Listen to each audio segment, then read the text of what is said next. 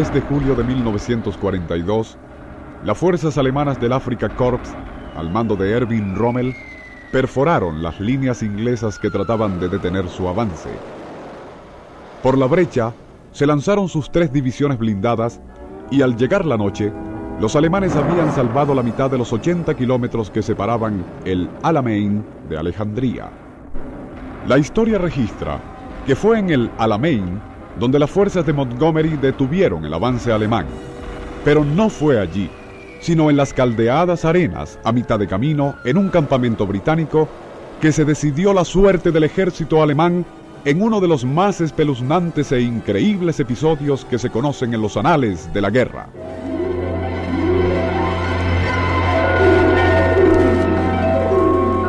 Nuestro insólito universo. Cinco minutos recorriendo nuestro mundo sorprendente.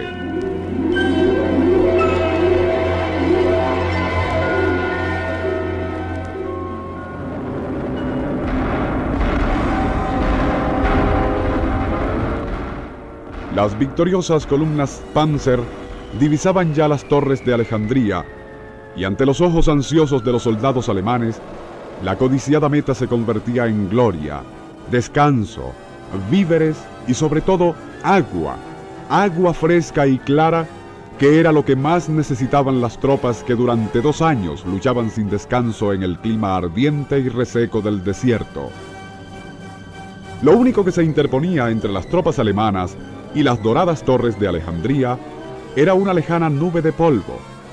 Esta lejana nube de polvo era la avanzada del ejército inglés que se enfrentaría a la demoledora potencia de fuego de los tanques alemanes. El alto mando inglés sabía, sin embargo, que si no se detenían las fuerzas alemanas, Alejandría caería irremisiblemente, luego toda el África. Rusia se vería flanqueada por el Cáucaso y el eje podría extender su influencia por toda el Asia hasta el Japón.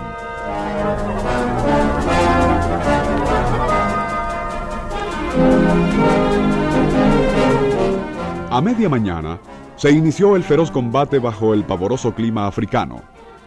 Era tal el cansancio de parte y parte que los soldados casi no podían apuntar. Arena amasada con sudor les cubría la cara y los ojos.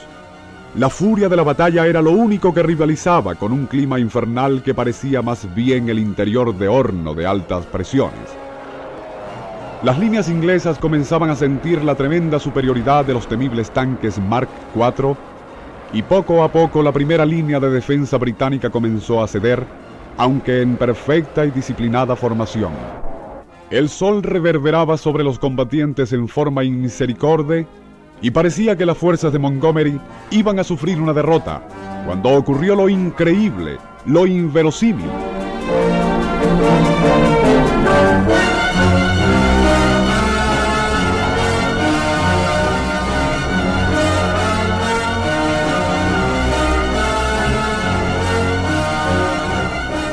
Los ingleses se aprestaban a retroceder hacia la segunda línea de defensa cuando hubo un repentino alto al fuego de la infantería alemana.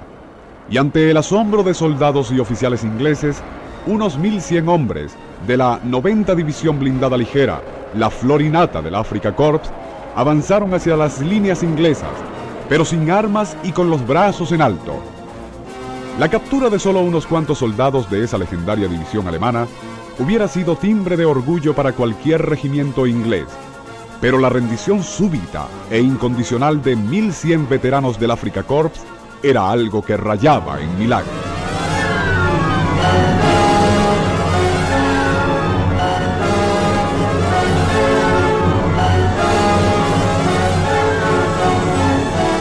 Cuando los alemanes se aproximaron, los ingleses vieron con horror cuál era la causa de aquella entrega increíble. Tenían la lengua afuera, hinchada y enorme, negra de sangre. Era un espectáculo pavoroso. Al llegar se arrojaron como locos sobre los soldados ingleses y arrebatándoles las cantimploras bebieron como desesperados. Poco después, los tanques alemanes daban media vuelta y se retiraban. El giro de la batalla se inclinaba en favor de los ingleses. ¿Qué había pasado? Los alemanes llevaban 24 horas sin probar agua cuando rompieron las líneas inglesas. En las posiciones abandonadas, los alemanes encontraron una cañería de agua de 15 centímetros.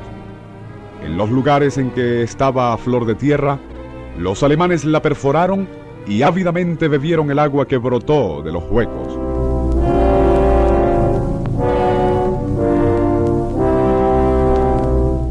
Unos mil soldados bebieron abundantemente cuando su organismo los avisó que era agua salada lo que tragaban a borbotones. Al poco tiempo fueron víctimas de la tortura más cruel e increíble. La férrea disciplina germana los sostuvo durante un tiempo, pero al final, convertidos en animales por el indecible suplicio, tiraron las armas y corrieron a las líneas inglesas donde sabían que encontrarían agua fresca con que calmar su tortura. ¿Cuál era la razón de que una cañería de agua potable contuviera agua de mar? Sencillamente, que el ingeniero inglés que la había construido, para no gastar preciosa agua dulce en probarla, había usado agua de mar para ese propósito. Y he aquí lo insólito.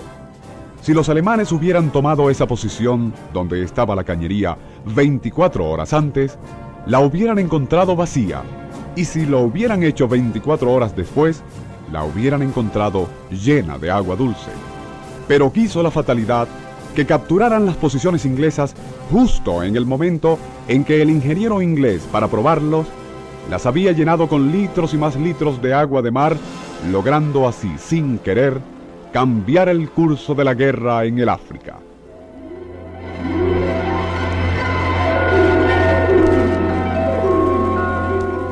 Nuestro insólito universo. Narró Porfirio Torres.